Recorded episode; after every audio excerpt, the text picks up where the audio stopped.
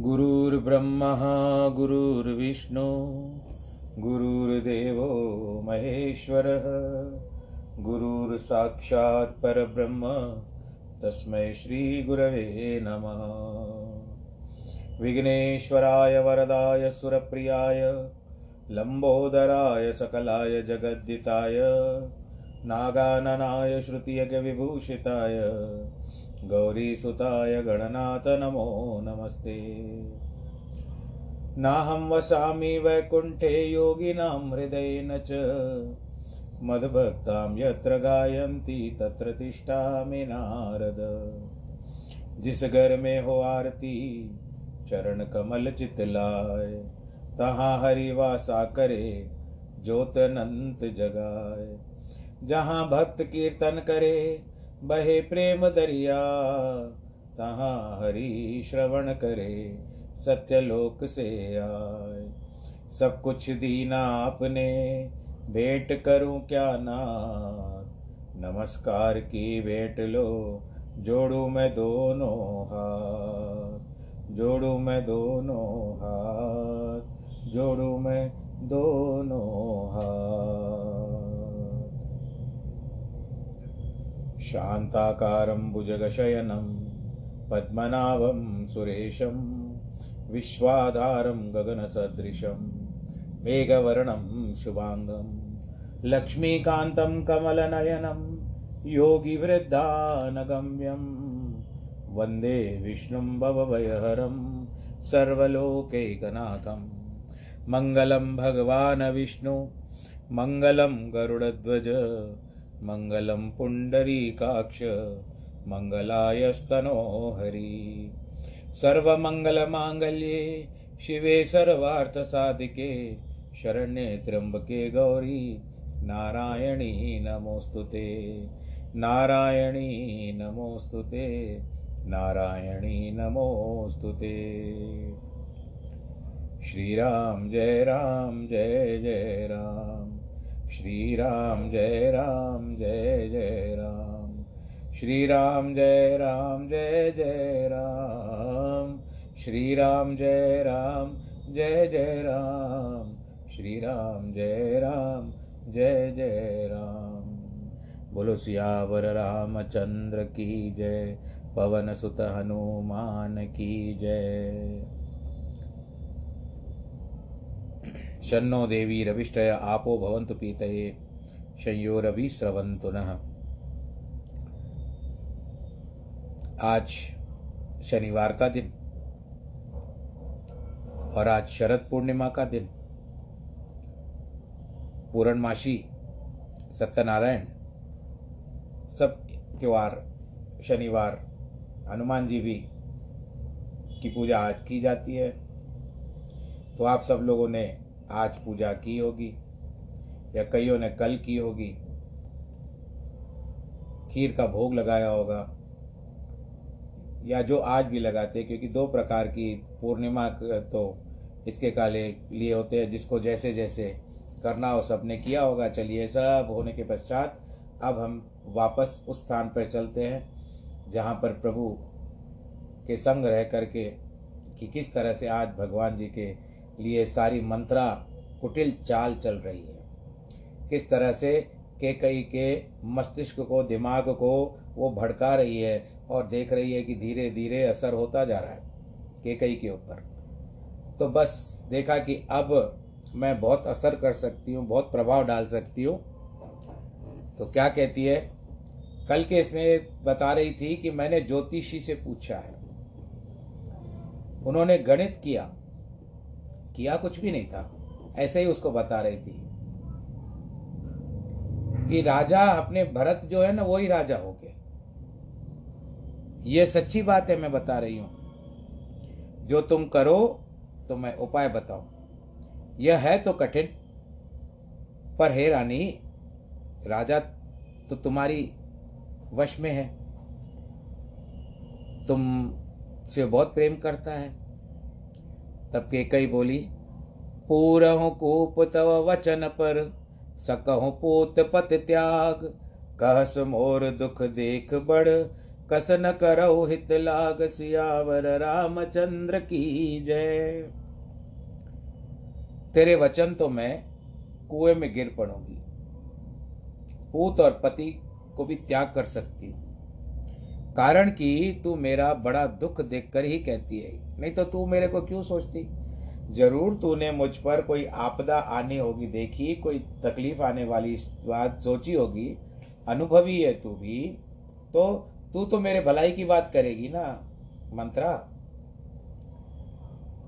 कुबरी से कुबलाई हुई तो केकई है, कुबरी ने उससे मारने की कपट रूपी छुरी हृदय रूपी पाषाण पर तेज की।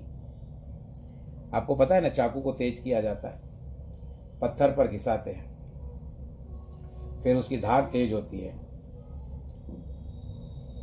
इस तरह से देख रही है, कुटिलता से देख रही है ये कुबरी का, जिसका नाम मंत्रा है, कि अब ये मेरे वश में हो चुकी है, अब तो बस वो चाकू तैयार करूं जिसके ऊपर इसका वार करूं, इसके ऊपर वार करूं तो बस सब कुछ भूल जाएगी।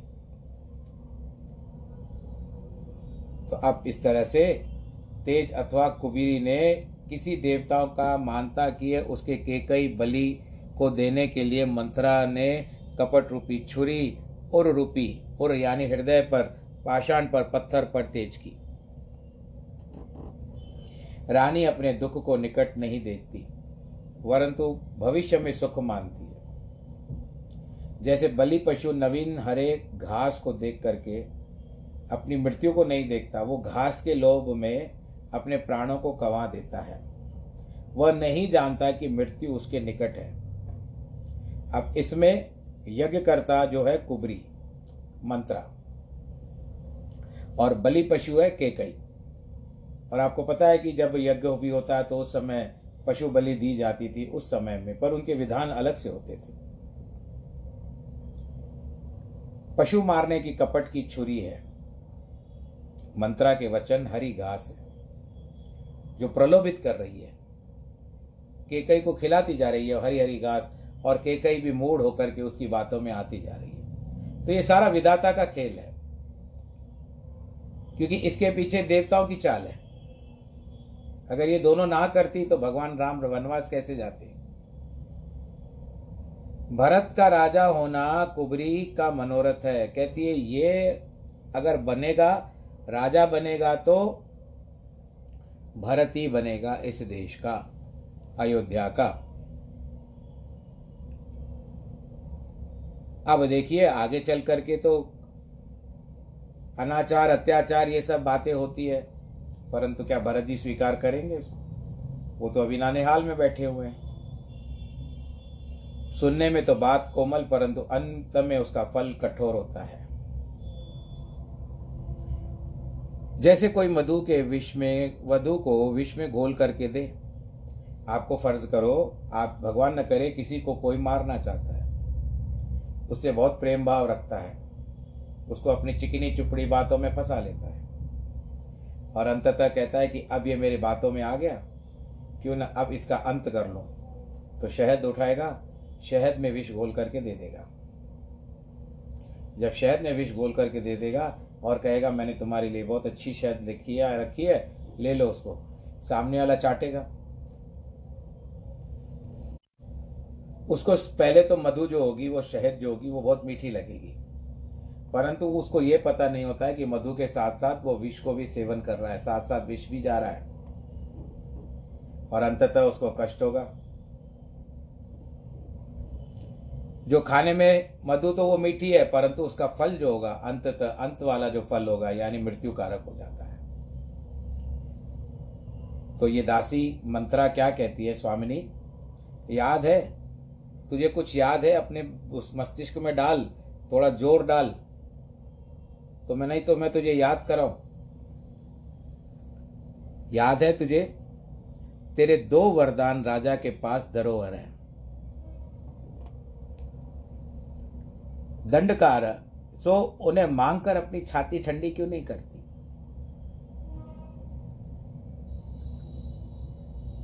दासी ने याद कराया कि दक्षिण दिशा में दंडकारण्य में यानी आज के तारीख में जहाँ तक हम समझते हैं कि नासिक इत्यादि जो दंडकारण्य, भगवान राम भी आए थे यहाँ पर, तो ये बहुत पुराने समय की बात है। दंडकारण्य में वैजयंत नगर के राजा अतिध्वज जहाँ रहते थे, वहाँ संवर नाम के असुर से और इंद्र से आपस में युद्ध हुआ। वहाँ तुम्हारे पति राज ऋषियों को तुमको संग लेकर इंद्र की सहायता के लिए गए। वे युद्ध करने लगे। लड़ते लड़ते रात हो गई। उस रात में राक्षसों ने बहुत सारे वीरों को मार दिया और राजा दशरथ भी सर्वांग में शस्त्र वर्ण होने से मूर्छा हुई। तब सारथी भी मारा गया। तब तुम हे देवी रथ हाँक कर संग्राम से दूर ले गई, उनको पति की रक्षा की। तब राजा की मूर्छा खुली तो कैकेयी से कहा, अरे ये क्या किया तुमने। तो कैकेयी ने सारी बातें बताई उनको।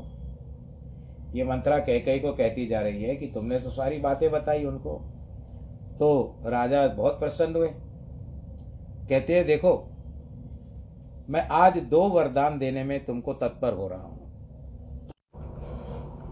आज मैं दो वरदान तुमको दूंगा, दो देने को तैयार हूँ, ले लो। जब तुमने कहा कि जब कभी भी हम मांगे तब देना, मैं अपनी अमानत, ये वरदानों की, दो वरदानों की अमानत आपके पास धरोहर रखती हूँ। महाराज ने कहा था तथास्तु। मंत्रा कहती है, हम नहीं जानती कि आपने ही हमसे कहा है, सो हमको स्मरण है, पर शायद लगता है कि तुम भूल गई हो। कोई यूं कहते हैं कि उस लड़ाई में रथ की धुरी टूट गई थी। कैकेयी ने उस छिद्र में अपना हाथ लगाकर धुरी समान कर दी। कैकेयी ने एक ऋषि के मुख पर सोते में स्याही लगा दी थी। इस पर उसने श्राप दिया कि तुझे ऐसा कलंक लगेगा कि कोई तेरा मुख तक नहीं देखेगा। तो फिर ऋषि ने दंड मांगा। तो बड़ी प्रार्थना इससे वाम हाथ में दंड दिया, जिस पर ऋषि ने प्रसन्न होकर किया। जब इच्छा करेगी तब हाथ लो दंड के सदृश हो जाएगा। उसी समय राजा ने दो वरदान दिए थे। ये यानी इसका अर्थ ये बता रहे हैं कि स्याही बहुत पहले फेंकी थी, तो अब ये जो हाथ डाल रही है रक्त में, तो वो उस समय जब इच्छा करती थी तो वो लोहे का हाथ हो जाता था उसका, जिसके कारण उस रथ की धुर्री को लोहा संभाल लेता था, तो नहीं तो उंगली कट जाती है ना। बहुत सारी कथाएं हैं कि रथ में भी आ रहे थे, जिसके कारण एक बार वो रथ का जो चलने का जो चक्र होता है वो भी टूट गया था। तब भी कैकेयी ने अपनी उंगली डाल करके उसमें से उसको बचाया था, रथ को, रथ नहीं, क्षमा चाहता हूँ, विमान। विमान में भी जाते थे राजा दशरथ कैकेयी के साथ।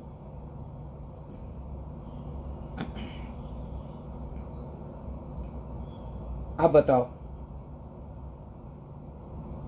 राजन राजा के पास जब भी आए तुमसे पूछने, उन्होंने तुमको दो वरदान दिए ना, और तुमको ये भी कहा कि कैकेयी तुम जब चाहोगी हम अब तुम्हारी अमानत, जो तुम्हारे दो जो वरदान है वो हम तुमको दे देंगे। पुत्र को तो राज और राम को वनवास देकर अब सौतों की प्रसन्नता छीन लो। अब तुम्हारा आ गया है, समय आ गया है कैकेयी, अपने बल को बढ़ाओ, आगे बढ़ो।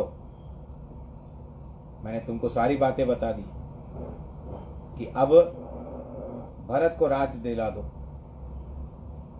उसके बाद राम को वनवास दिला दो, ये दो वरदान ले लो।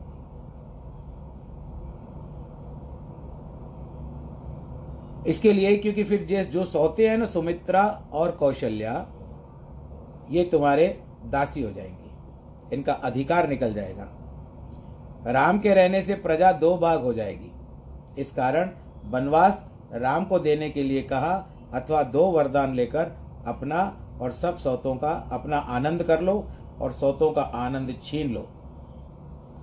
इससे तुमको विधवापन आ सकता है, पर उसका दुख तो तुमको सहना पड़ेगा। जब राम की सौगंध करे तब मांगना, बिना सौगंध के वरदान नहीं मांगना। पहले आप उनको राम की सौगंध कराओ। यह काज आज ही रात में साध लो, क्योंकि भोर होते ही काज बिगड़ जाएगा। हमारे वचन को जीवें अधिक, जी से भी अधिक प्यारा जानो। बड़कुगात कर पातकन कहे से कोप ग्रह जाओ। काज संभारे सजग सब सहसा जनपति आओ। सियावर रामचंद्र की जय। बड़ी कुत्सित बात करके उस पापनी मंत्रा ने कहा, अब कोप भवन को जाओ, वहाँ सावधान होकर सब काज संभारो, एकाएकी पति का विश्वास मत करना। जब कोप भवन में जाओगी तो समाचार पा करके तुमको मनाने के लिए आएंगे, पूछने के लिए आएंगे, तो तुम उस समय अपनी बात रख देना। इस तरह से कुबरी ने कैकेयी को अच्छी तरह से समझा दिया। कुबरी को रानी ने प्राण के समान प्यारा जाना। अब रानी को तो बोल रही थी कि मैं तुम्हारे बलिहारी जाऊँ, कितना अच्छा रास्ता बताया तुमने राज हत्याने का, और बार बार बड़ी बुद्धि दिखानी। तुमने बुद्धि चातुर्य से आज मुझे सचेत कर दिया है, मुझे सुजाग कर दिया है। तेरे समान संसार में मेरी भलाई करने वाला भला कौन है बता। पर देख, आज मैं एक बात को मानती हूँ कि जो भी होगा तेरे द्वारा ही होगा, यानी आधार इसका, जैसे आधारशिला बोलते हैं रखने का, इसकी आधारशिला तू ही रख रही है। मैं तो कार्य करूंगी, पर इसका मान सम्मान जो भी है तुझे ही मिलना चाहिए। ये कैकेयी कह रही है कुबरी को। जो कल विधाता ने मेरा मनोरथ पूरा किया, तो हे दासी, तुझे नेत्रों की पुत्री करूंगी। बहुत प्रकार से चेरी को आदर दे करके उस दासी को, जो जिसका नाम मंत्रा था, जिसके बारे में अभी अभी आपने प्रसंग सुना था, आदर दे करके कैकेयी ने कहा, चलो अब तुम जाओ, मैं अपनी एक्टिंग शुरू करती हूँ। बोलो कृष्ण कन्हैया लाल की जय, सियावर रामचंद्र की जय। अब गोप भवन में चली गई। नीच का आदर करने से उल्टा फल मिलता है।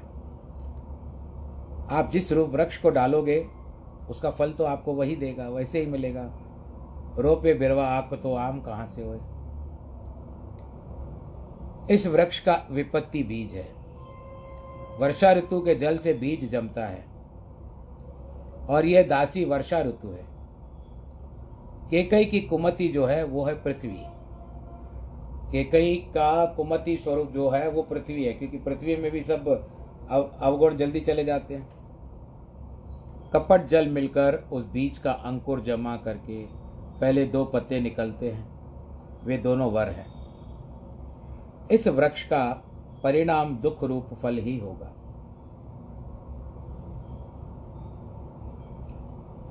तो अब यहां पर क्या बात है, आती है कि वह सब कोप का साज सजा करके सोई। जो श्रृंगार था उतार करके फेंक दिया एक कोने में, और बस एक हल्की सी साड़ी को धारण किया। कवि कहते हैं कि राज्य करती कैकेयी अपनी कुमति से ही नष्ट हो गई है। राजा के नगर में कोलाहल होता है, इतना कोलाहल मचा हुआ है बाहर, लोगों को नींद नहीं आ रही थी। वो तो प्रतीक्षा कर रहे थे समय की कि कब समय आए और कब हम राजा को युवराज, राम जी को युवराज बनते हुए देखें। वो सब रात को सो नहीं पा रहे थे, उनको नींद नहीं आ रही थी। वहाँ पर कोलाहल और यहाँ इसके मन में कुचाल, दूसरी चाल चल रही है। इसके लिए कहते हैं ना, गुरु वशिष्ठ ने रामचंद्र जी का सुंदर मुहूर्त, राज्याभिषेक का गुरु वशिष्ठ ने सुंदर मुहूर्त निकाला, पर राम जी चले बनवासी होकर, विधि ने संकट डाला। ये विधि ने संकट डाल दिया है ना, लगभग तैयारी हो चुकी है कैकेयी की। वो कोप भवन में चली गई है। अब राजा के पास समाचार जाएगा या क्या होगा, देखते हैं आगे। प्रमोदित पुर नर नारी सब सजहि सुमंगल चार। एक प्रविष्य ही एक निर्गम ही भीर भूप दरबार। सियावर रामचंद्र की जय। सारा नगर के जो नर नारी जो थे, सब प्रसन्न होकर मंगल द्रव्य सजाते हैं। अरे तेरे पास कुमकुम है, तेरे पास हल्दी है, तेरे पास गुलाल है, तेरे पास गुलाब जल है, अरे ये ले आ, वो ले आ। हम आज सारी रात को अपने पुर को अच्छा सजाएंगे। हम भी देखते हैं कि जब 15 अगस्त होती है या नववर्ष होता है अथवा 26 जनवरी होती है तो उस समय में सारे देश के जो भी होते हैं उस समय में बहुत छोटे छोटे बल्ब जलाए जाते हैं, रोशनी की जाती है। और जब दिवाली आती है तो उस समय में भी हम अपने घरों को श्रृंगार करते हैं, तोरण लगाते हैं इत्यादि। तो इस तरह की वो बातें उस समय बंधनवार भी जो लगाए जा रहे थे वो भी किसके लिए? देखो, राम भगवान अपने स्थान पर राज्याभिषेक में जाने वाले हैं, परंतु ये सब अपने अपने घरों को स्वच्छ कर रहे थे, शुद्ध कर रहे थे, तैयारी कर रहे थे। एक आते हैं एक जाते हैं। राजा के दरबार में आज बड़ी भीड़ है अथवा राजा के दरबार में भूपवीर अर्थात दूसरे राजा भी आए थे, क्योंकि उन लोगों ने सुन रखा था कि राम का राज्याभिषेक होने वाला है। ऐसी भीड़ है कि एक आता है एक जाता है। हमको कोई काम हो तो बताओ, हमको कोई काम हो तो बताओ, हमको कोई काम हो तो बताओ। श्री रामचंद्र जी के बाल सखा, जैसे भगवान कृष्ण के भी बाल सखा थे वैसे भगवान राम के भी बाल सखा बताए गए हैं और वो कुल 18 बताए गए हैं। उनके नामों का वर्णन भी किया गया है। भगवान श्री राम के बाल सखा जो बचपन में खेलते थे उनके साथ, एक का नाम सुंदर, दूसरे का नाम शेखर, तीसरा जो था वीरसेन, चौथा मणिभद्र, पांचवा तेजरूप, छठा रतिकेश, सातवां कलाधर, आठवां वाणरूप, नौवां जो था रसरास, 10वां मनोहर, 11वां गुणाकर, 12वां मानव,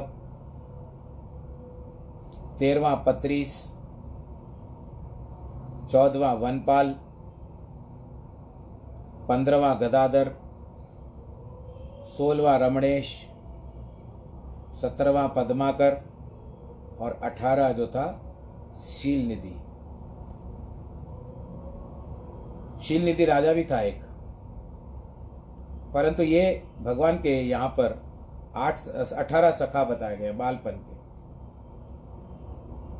तो बाल सखा, जब उन बाल सखाओं को पता चला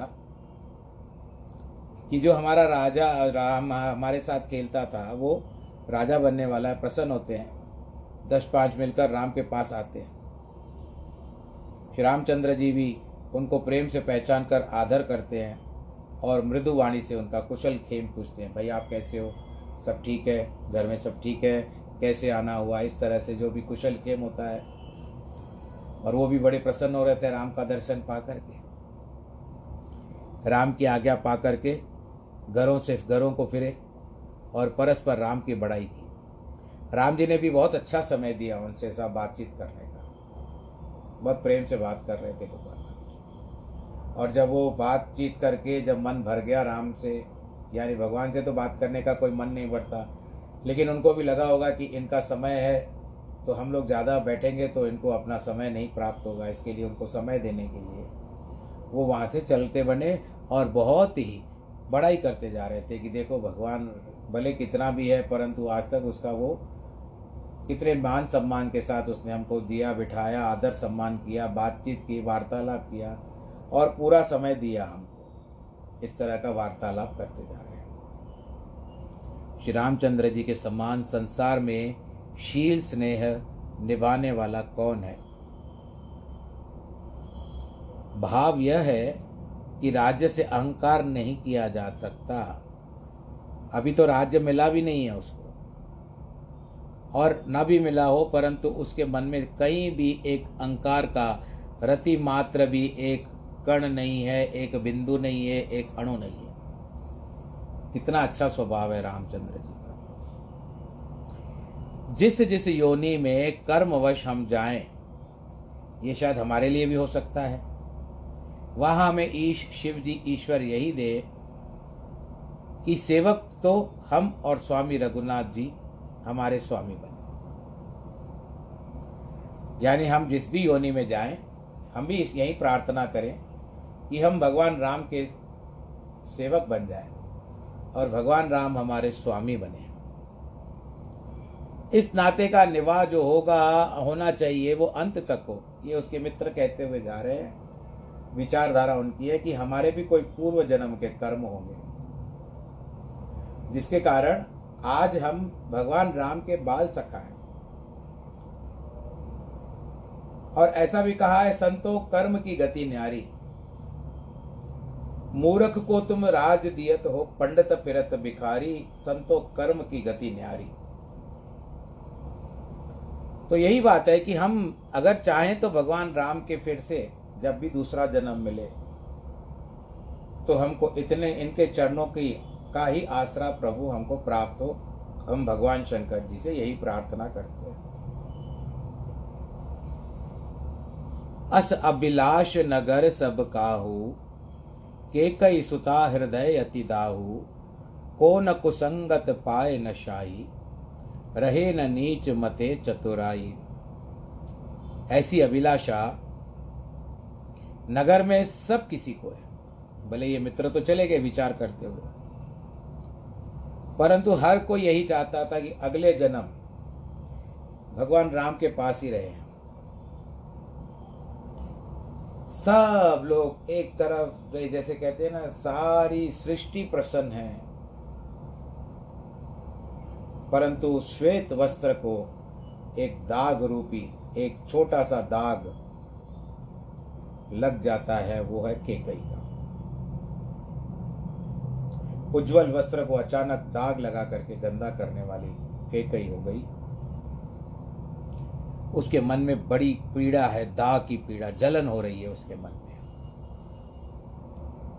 वो नगर से भिन्न है, नगर न जाने क्या सोच रहा है, इतनी सकारात्मक सोच रख करके बैठा है नगर, परंतु यहाँ पर केकई नकारात्मक सोच लेकर के बैठी है।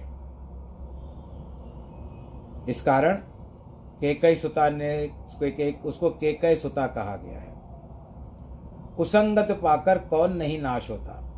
आज हमको अच्छा लगता है, परंतु इस कुसंगत का जो अंत आएगा, वो कुसंगत का परिणाम जो आएगा वो कभी कभी बुरा भी आता है। नीच के मत में चतुराई नहीं होती। जिसका स्वभाव ही नीच प्रकार का होता है वो स्वभाव अच्छा किस प्रकार से पा सकेगा, बताइए। सांझ समय सानंद निरप गयौ के कई गे, गमन निठुरता निकट किय जनुदर देह सने सियासवर रामचंद्र की जय। संध्या समय हुआ, सब कुछ तैयारी हो रही थी। आनंद पूर्वक राजा अब केकई के पास जा रहे हैं।